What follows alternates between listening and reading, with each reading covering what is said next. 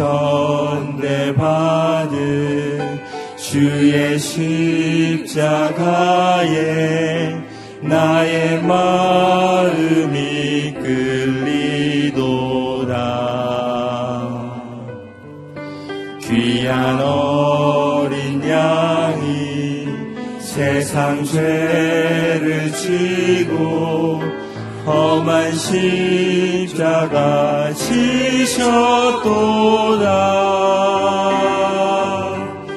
최우승 이를 얻기까지 주의 십자가 사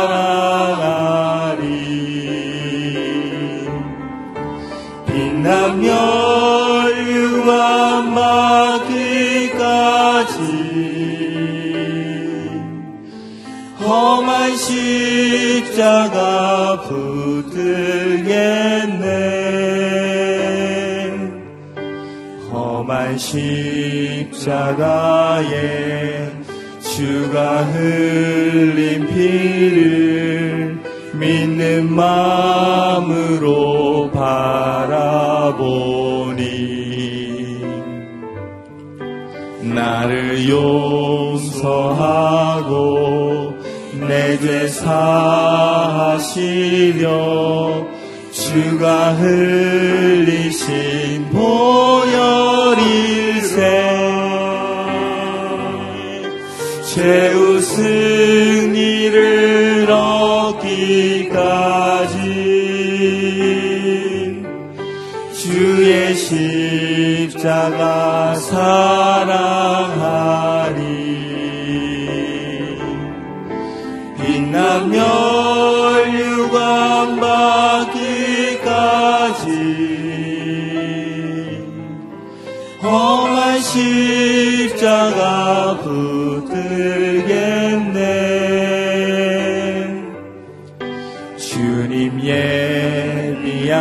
예비하신 나의 본향심에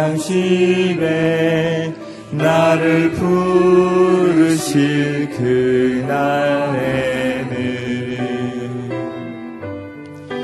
영광 중에 계신 우리 주와 함께 내가 죽도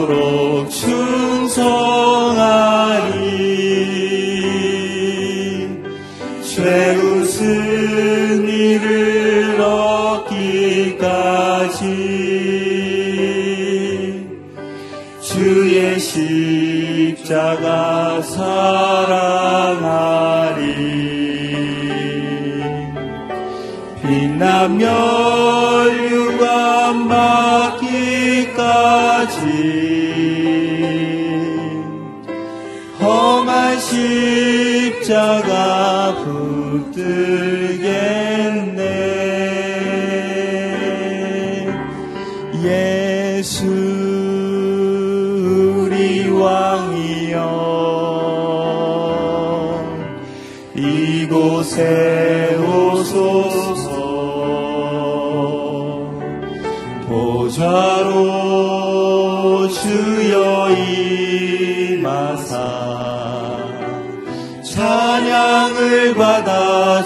주소서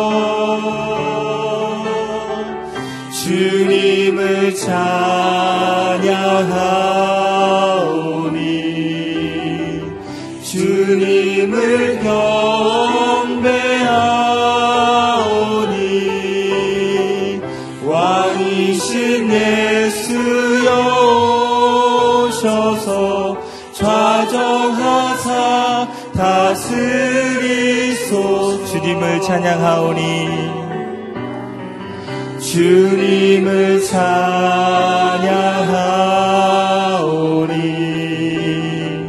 주님을 경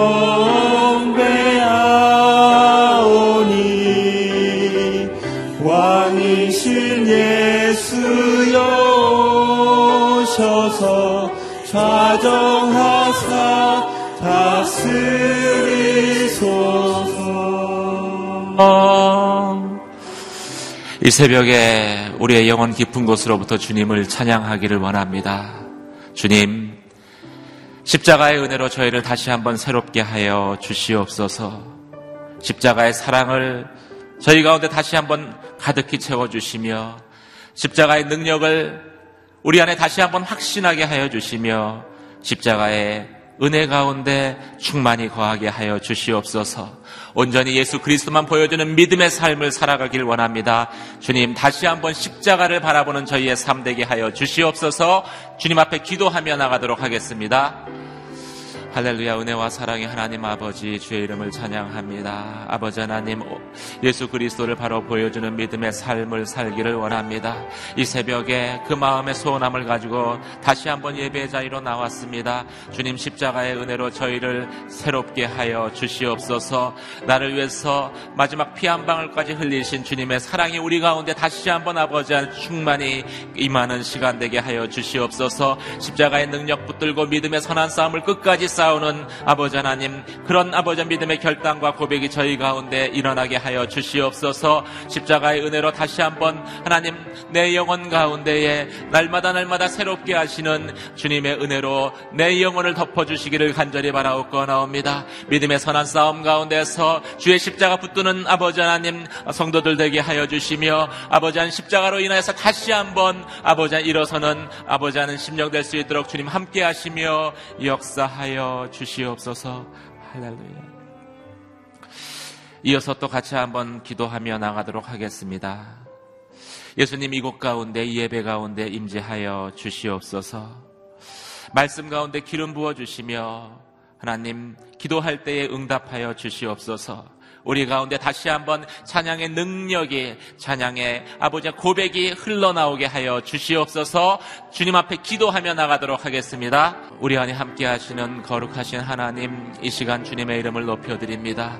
두세 사람이 모인 그곳에 함께 하시겠다고 말씀하시며 약속하여 주셨는데 주님이 예배의 자리 가운데 주의 임재로 충만히 역사하여 주시옵소서 선포되는 말씀 가운데 독수리 날개치며 올라간 것 같이 새롭게 함으로 저희 가운데 기름 부어 주시옵시며 아버지 하나님 이 새벽에 저희가 주님 앞에 기도하며 나아갑니다. 모든 기도와 간구가 하나님 앞에 연락되며 응답되는 시간 되게 하여 주시옵소서. 우리 안에 다시 한번 찬양의 곡조와 찬양의 가사를 회복시켜 주셔서 저희의 삶이 온전히 주님을 기뻐하며 온전히 주님 앞에 찬양하는 삶이 될 수 있도록 주님 이 새벽에 다시 한번 은혜 더하여 주시옵소서. 할렐루야 주님을 찬양합니다. 은혜와 사랑의 하나님 아버지, 주님을 사랑하고 온전히 주님의 사랑을 전하기 위해 다시 한번 이 예배의 자리에 나왔습니다. 주님, 부족한 저희의 영혼 가운데 하나님의 완전하심과 하나님의 온전하심으로 다시 한번 새롭게 하여 주시옵소서. 말씀으로 내 영혼에 다시 한번 아버지 하나님 독수리 날개치며 올라간 것 같이 새롭게 하시는 하나님의 은혜를 부어 주시옵소서. 주님, 온전히 주님의 십자가를 붙들고 나아갑니다. 예수 그리스만 바로 보여주는 믿음의 삶을 살아가도록 이 새벽에 내게 임하여 주시옵소서. 그렇게 행하실 주님의 이름을 높여드리며 우리 주 예수 그리스도의 이름으로 기도드립니다. 아멘. 하나님 주신 말씀 같이 보도록 하겠습니다. 마태복음 24장 1절에서 14절까지 말씀입니다. 마태복음 24장 1절에서 14절까지 말씀 한 절씩 교도가시겠습니다. 예수께서 성전에서 나와 걸어가시는데 제자들이 다가와 성전 건물을 가리켜 보였습니다. 예수께서 물으셨습니다. 너희는 이 모든 것이 보이지 않느냐? 내가 진실로 너희에게 말한다. 여기에 있는 돌 하나라도 돌 위에 남지 않고 다 무너져 내릴 것이다. 예수께서 올리브 산에 앉아 계시는데 제자들이 조용히 다가와 말했습니다. 언제 그런 일이 일어나겠습니까? 선생님께서 다시 오시는 때와 세상 끝날에 어떤 징조가 있겠습니까? 우리에게 말씀해 주십시오. 예수께서 대답하셨습니다. 어느 누구에게도 현혹되지 않도록 조심하라. 많은 사람들이 내 이름으로 와서 내가 그리스도라 하고 주장하면서 많은 사람들을 현혹할 것이다. 너희가 전쟁의 소식과 소문을 듣게 될 것이다. 그러나 결코 놀라지 말라. 이런 일이 반드시 일어나야 하겠지만 아직 끝이 온 것은 아니다. 민족과 민족이 서로 대항에 일어, 일어나고 나라와 나라가 서로 대항에 일어날 것이다. 곳곳에서 기근과 지진이 생길 것이다. 이 모든 일은 진통의 시작일 뿐이다. 그런 후에 사람들이 너희를 핍박당하도록 넘겨주고 너희를 죽일 것이며 모든 민족이 나로 인해 너희를 미워할 것이다. 그때 많은 사람들이 시험을 당하고 서로 넘겨주며 미워할 것이다. 또 가짜 예언자들이 많이 나타나 많은 사람들을 현혹하겠고 불법이 더욱 많아져 많은 사람들의 사랑이 식어갈 것이다. 그러나 끝까지 굳게 서 있는 사람은 구원을 얻을 것이다. 같이 읽겠습니다. 그리고 이 하늘나라 복음이 온 세상에 전파돼 모든 민족들에게 증언될 것이다. 그때서야 끝이 올 것이다. 아멘. 다시 오실 주님을 기다리며 사랑하고 인내합시다. 이기원 목사님 말씀 전해 주시겠습니다. 할렐루야. 이 아침에 하나님의 음성이 들리는 놀라운 축복이 있기를 바랍니다. 믿음으로 선포하겠습니다. 능력받는 새벽 기도, 응답받는 새벽 기도, 성령을 체험하는 새벽 기도, 하나님의 음성을 듣는 새벽 기도. 아멘. 선포한 대로 될지어다. 네. 23장에서는 이 바리새인 율법 학자들의 죄가 무엇인지 그것을 예수님께서 낱낱이 고발을 하셨습니다. 이제 24장에서는 마지막 때에 어떤 일이 일어나게 될 것인가. 이 마지막에 대한 말씀을 어, 하십니다. 23장을 묵상할 때나 24장을 묵상할 때나 마음에 와닿는 무게는 거의 비슷한 것이죠. 이 어릴 때부터 어른들이 말세라는 말을 할 때가 종종 있었어요. 어, 또 제가 어른이 되니까 또 종종 주님 오실 때가 다 됐다. 이런 얘기를 합니다. 이 크리스찬들이 일종의 이것을 종말 신앙이라고 하죠. 마지막 때를 인식하고 어떻게 그리스도인으로서 살아가야 될 것인가. 24장 안에서 우리가 하나님의 음성을 들으려고 합니다. 먼저 예수님께서 이렇게 말씀을 꺼내셨어요. 1절, 2절을 읽어 보겠습니다. 시작. 예수께서 성전에서 나와 걸어가시는데 제자들이 다가와 성전 건물을 가리켜 보였습니다. 예수께서 물으셨습니다. 너희는 이 모든 것이 보이지 않느냐? 내가 진실로 너희에게 말한다. 여기에 있는 돌 하나라도 돌 위에 남지 않고 다 무너져 내릴 것이다. 아멘. 거기다 한번 줄을 치세요. 여기에 있는 돌 하나라도 돌 위에 남지 않고 다 무너져 버릴 것이다. 성전이 다 파괴될 것이다. 성전이 무너질 것이다. 이 말은 이미 예수님께서 전에 사역을 시작하실 때 하신 적이 있죠. 이 성전을 헐라 내가 3일 만에 짓겠다. 사람들이 그게 무슨 뜻인지 이해를 못했으니까 발끈했죠. 몇 년을 걸려서 짓는 성전을 3일 만에 짓다니 말도 안 되는 소리를 한다. 이 성전이 무너지는 것에 대한 예수님의 첫 번째 의미는 당신의 죽음이었죠. 그리고 3일 만에 다시 부활하실 것에 대한 말씀이었어요. 또 이 성전이 없어질 것이다 라는 것은 이스라엘의 멸망을 의미했던 것입니다. 실질적으로 어, 주님 어, 세상 떠나시고 30년, 40년 정도, 이게 70년이었으니까 로마로부터 완전히 어, 멸망을 당해서 지금은 성전이 없지요. 그 위에 이제 이 무슬림들이 모스크를 세워가지고 예루살렘 성전터가 유태인들에게도 성지가 되고 우리 크리스찬들에게도 성지가 되고 무슬림들에게도 성지가 되는 그러한 형국이 됐지요. 또 세 번째, 이 세 번째 의미가 중요해요. 왜 성전이 다 무너져 돌 위에 돌 하나 없도록 깡근히 무너져 버린다고 말씀을 하셨는가? 더 이상 성전이 필요 없다고 하는 것입니다. 더 이상 성전 시대가 아니라는 거죠. 이스라엘 백성들에게 있어서 성전은 하나님을 상징했어요. 하나님이 계신 곳. 그래서 하나님을 만나려면 성전을 갔단 말이죠. 시편 어, 후반부에 어, 수십 편들이 성전에 올라가는 노래 이렇게 그 이름이 붙어 있지요. 언덕 위에 예루살렘 성전이 있었고 성도들이 성전에 계신 하나님을 만나러 가면서 그 하나님을 찬양하면서 어, 오를 오르 갔던 것이죠.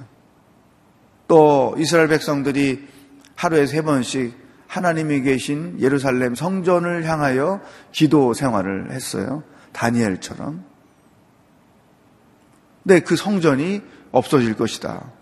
성전은 더 이상 우리에게 필요하지 않다. 왜냐하면 하나님은 성전 안에만 계신 분이 아니기 때문에 그래서 이제 성전 시대에서 교회의 시대로 옮겨진다는 거죠.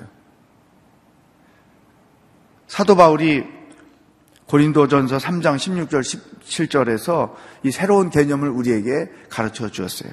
어, 너희 몸이 하나님의 성전인 것과 성령이 너희와 함께하고 계시는 것을 알지 못하느냐. 다시 말하면 이제는 하나님은 성전 안에 머물러 계신 분이 아니고 예수 그리스도를 믿는 모든 사람들 가운데 계신 것이다. 교회 가운데 계신 것이다. 여기서 말하는 교회란 이런 빌딩을 의미하는 게 아니에요. 예수 그리스도를 믿는 사람, 그리고 그 믿는 사람들이 모인 곳.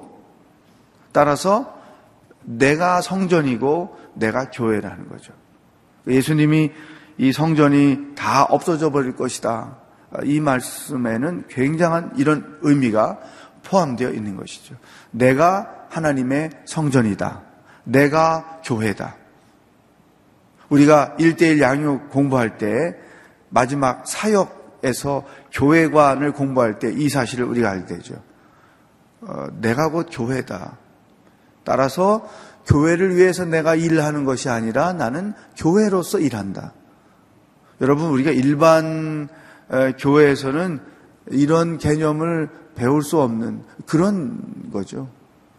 그러니까 많은 분들이 일대일 공부할 때 이 부분에 있어서 새로운 깨달음을 갖게 되죠. 교회에 대한 태도, 교회를 섬기는 태도가 달라질 수밖에 없는 것이죠. 내가 교회다. 한번 따로 하겠습니다. 내가 성전입니다. 내가 교회입니다. 아멘. 예수 그리스도가 계신 곳, 성령의 임재하심이 있는 그곳, 그것이 바로 성전이요, 교회다. 그렇다면 이제 오늘 우리에게 적용으로 주시는 말씀을 생각해야 되겠죠. 성전은 세 가지 기능이 있어요. 그것이 예루살렘 성전이든 우리 우리가 우리 몸이 성전이든 똑같은 기능인 것이죠. 첫 번째는 거룩해야 된다. 그 이름을 성전이라고 거룩한 전이라는 게 거룩한 집. 거룩한 집. 거룩하니까 따라서 내 몸이 성전이라고 말할 때, 고백할 때, 믿을 때, 우리의 몸과 마음과 영혼이 하나님 앞에서 늘 거룩해야 된다. 거룩이라는 말은 구별된다는 것을 의미하죠. 이 그 험악한 세상, 죄가 많은 세상, 유혹이 많은 세상, 미혹이 많은 세상, 거짓이 난무하는 세상, 음란한 게 난무하는 세상, 이, 이런 세상 속에서 우리는 어떻게 살아야 되느냐? 구별돼야 되는 거죠. 마치 안디옥 교회의 성도들이 그 타락한 로마 문화 속에서 살았지만 그리스도인으로서 다르게 살았기 때문에 세상 사람들이 그들을 그리스도인이라 그렇게 이름을 붙여준 것처럼 우리가 이 혼탁한 세상 속에서 살지만 우리가 스스로 구별하여 나시린처럼 우리를 깨끗하게 하나님 앞에서 보존하며 믿음 생활을 해야 된다. 사상도, 생각도, 마음도, 말하는 것도, 행동하는 것도 분명하게 우리는 성전으로서 살아야 된다. 이, 이게 첫 번째 성전으로서, 교회로서 내가 가져야 될 특성인 것이죠. 두 번째 성전의 특징은 예배입니다. 예배. 예배가 내 삶 가운데 살아나는 거죠. 우리가 이 말씀을 묵상하며 사는 것이 왜 중요한가 하면 이제 예배라는 건 교회에 모여서 함께 드리는 예배가 있고 교회를 떠나서 자기 삶 가운데 드리는 게 있잖아요. 또 예배라는 게 이렇게 어떤 의식을 따라서 드리는 게 있는가 하면 어, 교회 밖에 나가서 삶의 자리에서 자기가 찬송할 수도 있고 말씀을 묵상할 수도 있고 혼자 기도할 수도 있고 우리가 큐티를 하면 그런 생활을 하게 되죠. 이것도 중요한 예배라는 거죠. 우리는 보통 함께 모여서 교회에서 드리는 것만을 예배라고 인식해요. 그러다 보니까 예배 드리는 나와 예배당 밖에 나가서 사는 나와 다를 때가 많은 거죠. 일터에서도 우리는 예배자요, 가정에서도 예배자요. 하다 못해 여행을 가더라도 우리는 예배자로서 움직이는 것이죠. 그러니까 내 삶에서 예배가 빠지면 더 이상 나는 성전이 아닌 거죠. 예배가 타락하니까 더 이상 그들의 그들에게 성전이 성전으로서 기능을 못한 거죠. 그러니까 예수님이 화를 내시면서 정화 작업을 하셨지 않습니까? 나는 참된 예배자로 살아야 된다. 근데 예배 개념을 하나 더 깊이 있게 생각하면 삶의 자리에서 혼자 찬양도 하고 말씀을 묵상도 하고 기도도 하는 것도 예배지만 더 나아가서는 이게 우리에게 중요한 거예요. 성전의 가장 중요한 기능이에요. 삶으로서 예배 삶. 다시 말하면 하나님의 말씀이 내 삶 가운데 적용되는 거예요. 하나님의 말씀을 내 삶으로 살아내는 것. 그게 삶으로 드리는 예배예요. 그러니까 우리에게 여기까지 삶에서 나타나야 그게 참된 예배자로 사는 것이다. 참된 성전의 기능을 하는 것이다. 우리가 이 예배를 모여서 함께 의식으로 드리는 것만이라는 이 인식을 절대로 깨뜨릴 필요가 있는 거예요. 내가 누군가에게 친절을 베푸는 것, 누군가에게 용서를 주는 것, 누군가에게 오리를 가자는 자에게 심리를 가주는 것, 겉옷을 달라는 사람에게 속옷도 주는 것, 이런 말씀을 살아내는 그것, 그게 삶으로 드리는 예배라고 하는 거죠. 하나님이 이런 예배를 기뻐 받으신다. 로마서 12장 1절 2절에서 거룩한 산재물이라고 말할 때 그 거룩한 산재물이 뭐냐? 말씀을 살아내는 그 순간. 그것이 바로 산재물이요. 참된 예배다.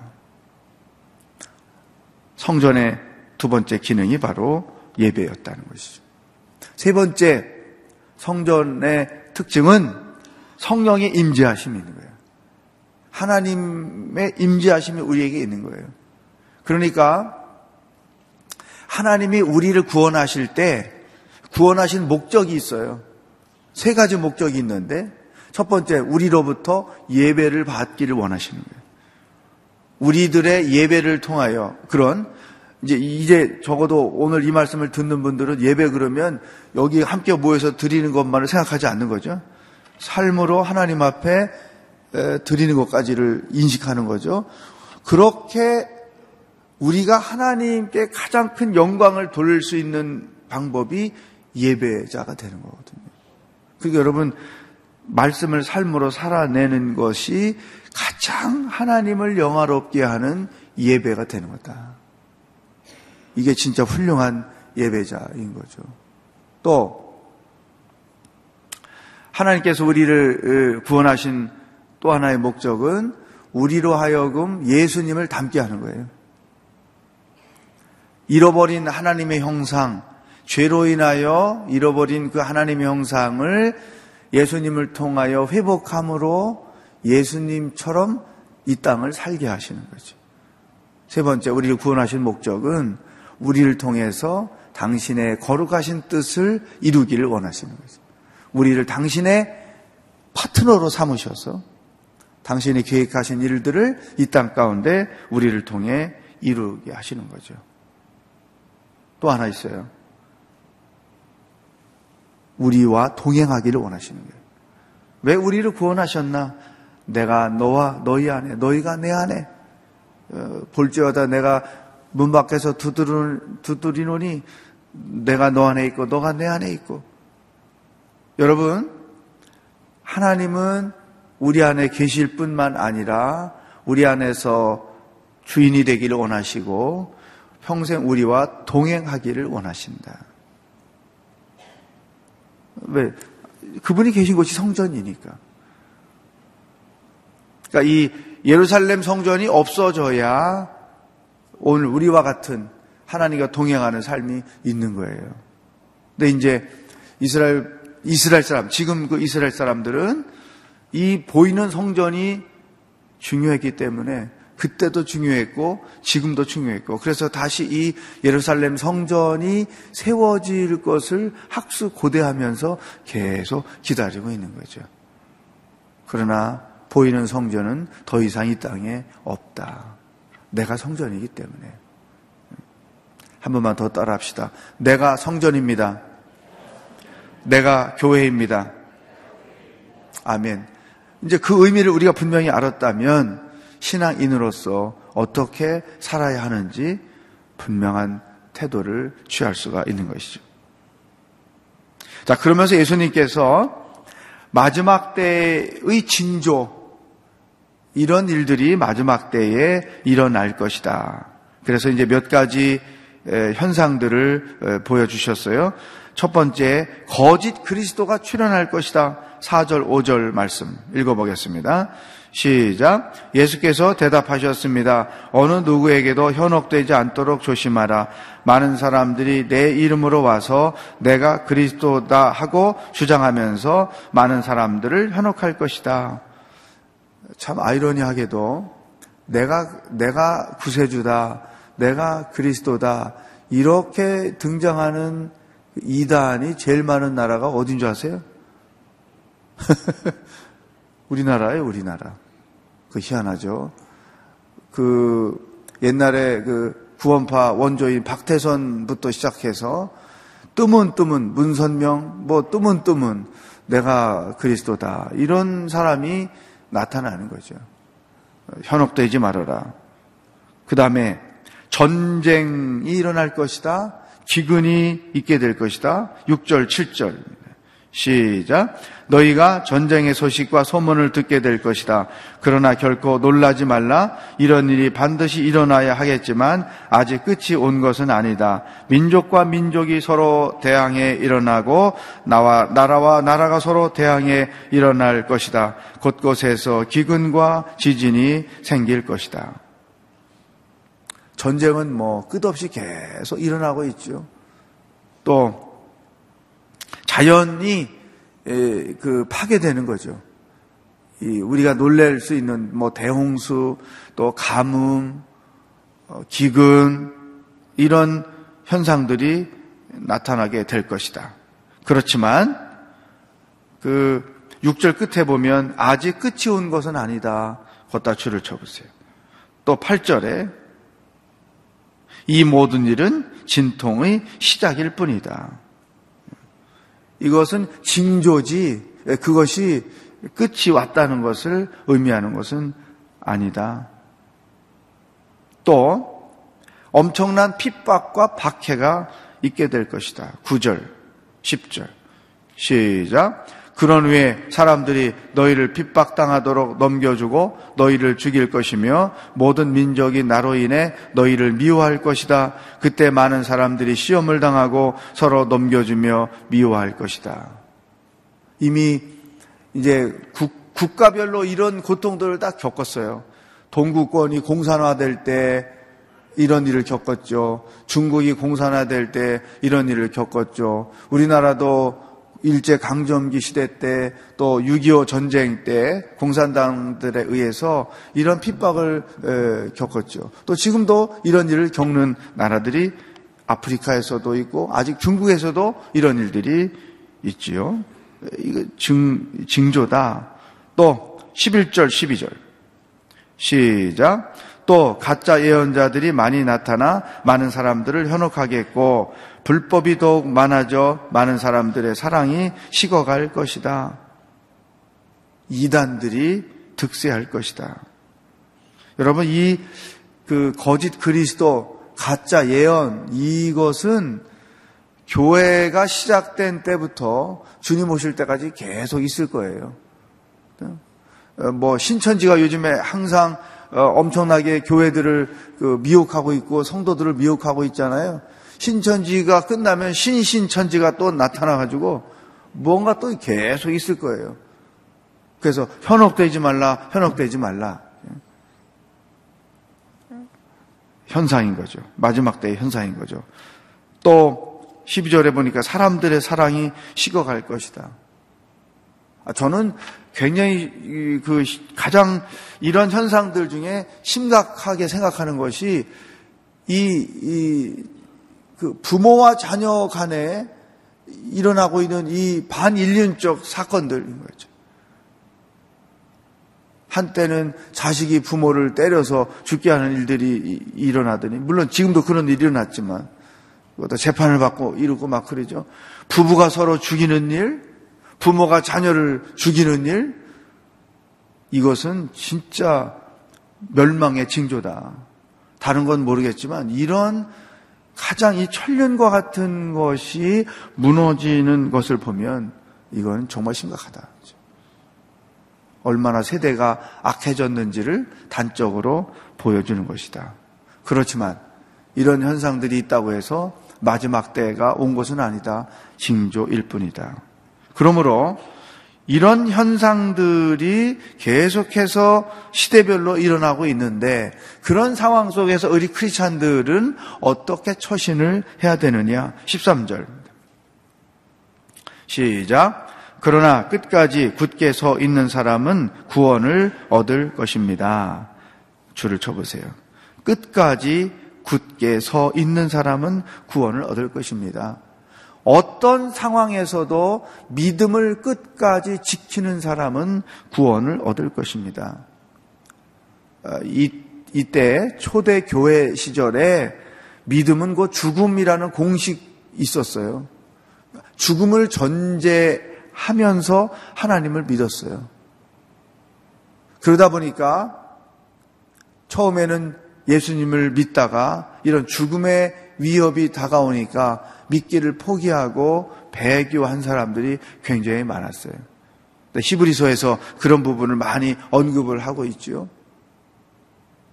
사랑하는 여러분, 이거는 이제 넓게 보면 앞으로 일어나게 될 일이지만 개인적으로 오늘 우리에게 주시는 두 번째 말씀이죠. 내 삶에서 어떤 상황이 벌어져도 끝까지 믿음을 지켜야 한다. 이게 진짜 중요한 거죠.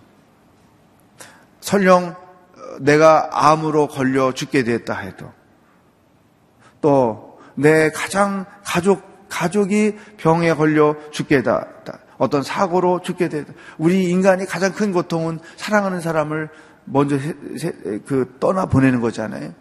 그런 지경에 놓이게 된다 할지라도 내 사업이 하루아침에 다 망하는 일이 벌어진다 할지라도 내가 누군가로부터 억울함을 당한 상황이 벌어진다 할지라도 어떤 인간으로서 설명하기 어려운 극단적 상황에 내가 처하게 된다 할지라도 어, 믿음을 끝까지 지키는 거예요. 이게 중요한 거예요. 우리가 할 일, 결국은 구원을 얻을 것이다.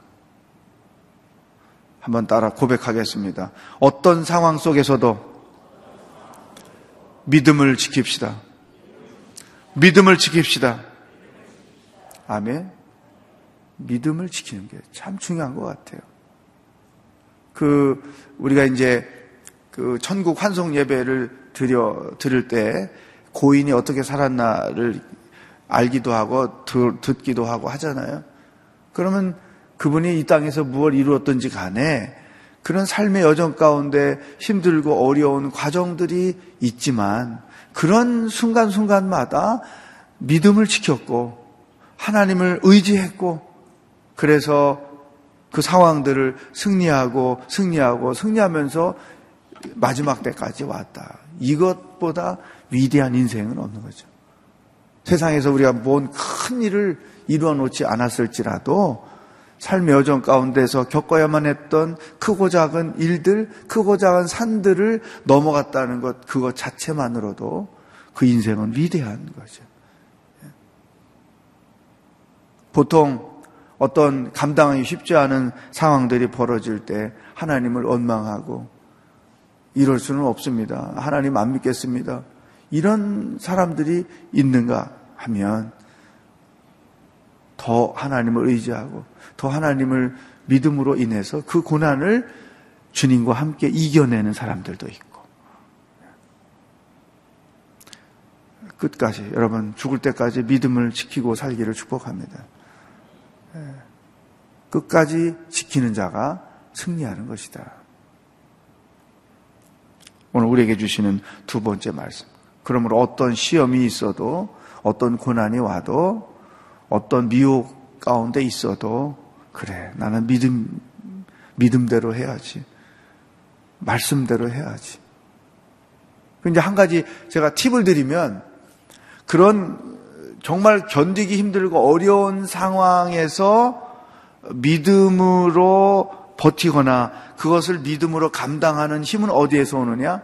하나님이 주신 약속의 말씀에 있는 거예요. 그냥 뻗친다고 그게 되는 게 아니고 약속의 말씀을 알고 그 말씀을 붙잡고 있어야 그게 믿음이고 그 믿음이 상황을 이길 수 있게 하는 것이죠.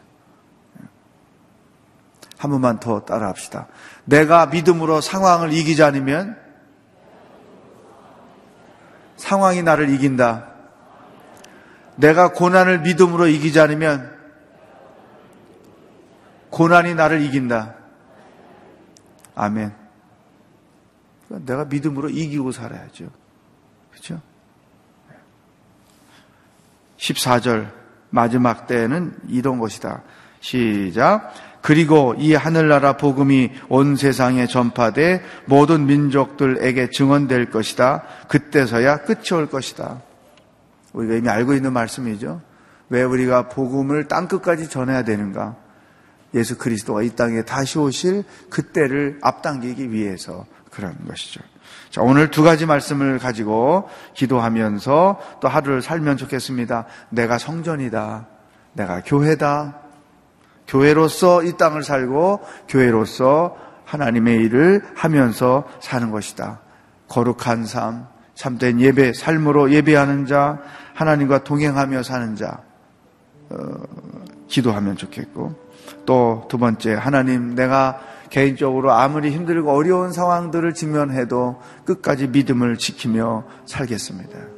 고백하며 결단하는 기도를 다 같이 드리겠습니다. 하나님 아버지, 오늘 이 아침에도 우리가 무엇을 묵상하고 또 어떻게 살아야 하는지 우리들에게 그것들을 가르쳐 주시고 보여주셔서 감사합니다. 하나님, 내가 교회입니다. 그러므로 하나님 앞에서 늘 몸과 마음과 생각과 삶을 거룩하게 지키며 살게 하여 주시옵소서. 내가 교회입니다. 그러므로 내 삶에서 하나님을 예배하는 일이 늘 있게 하시고 참된 예배자로 살게 하여 주옵소서. 특별히 말씀대로 순종함으로 생활 속에서 하나님의 말씀을 삶으로 고스란히 살아냄으로 인하여 거룩한 산재물이 되고 하나님이 기뻐 받으시는 예배자로 이 땅을 사는 하나님의 거룩한 자녀들이 될 수 있도록 축복하여 주시옵소서. 삶의 구석구석에서 나 혼자 있는 것이 아니라 살아계신 하나님이 내 안에 계시고 나와 동행하고 계심을 느끼며 그분을 찬양하며 주님을 높여드리며 하루하루 살아가는 거룩한 예배자들이 다 될 수 있도록 인도하여 주시옵소서. 하나님 아버지 우리의 삶의 여정 가운데서 뜻하지 않은 고난과 고통과 감당하기 쉽지 않은 시험들을 만날 때가 참 많습니다. 주여 그럴 때마다 끝까지 믿음으로 반응하고 끝까지 믿음대로 행하고 끝까지 말씀대로 행함으로 인하여 우리의 믿음을 지켜서 결국에는 하나님 앞에 착하고 충성된 종으로 생명의 면류관, 의의 면류관을 받는 하나님의 거룩한 자녀들로 이 땅을 살아갈 수 있도록 성령 하나님 인도하여 주시옵소서. 할렐루야. 하나님 오늘 하루도 어떻게 살아야 하는지 저희들에게 가르쳐 주셔서 감사합니다. 가정에서도 일터에서도 참된 예배자로 살겠습니다.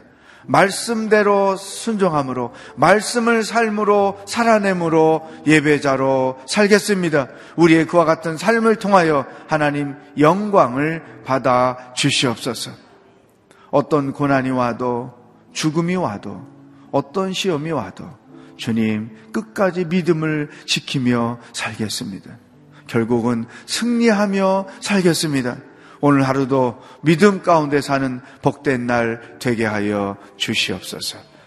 예수 그리스도의 은혜와 하나님 아버지의 사랑과 성령의 교통하심이 예배자로 또 믿음을 지키는 자로 하루를 살기로 작정하는 기도하는 모든 사람들 머리 위에 복음을 들고 애쓰며 수고하시는 선교사님들을 위해 영원히 함께 하시길 축원하옵나이다.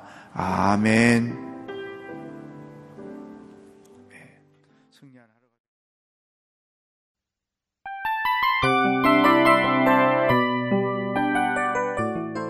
이 프로그램은 청취자 여러분의 소중한 후원으로 제작됩니다.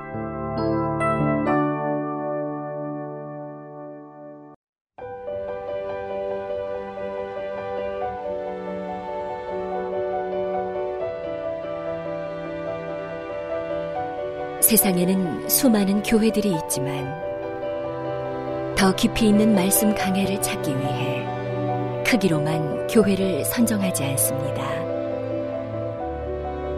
보다 좋은 영적 콘텐츠를 더 많이 나누기 위해 방송비를 받지 않습니다. 1년 365일 복음만 전하고 싶어서 우리는 광고를 하지 않습니다. 온누리의 복음을 땅끝까지 CGN TV와 함께 땅끝 성교사가 되주세요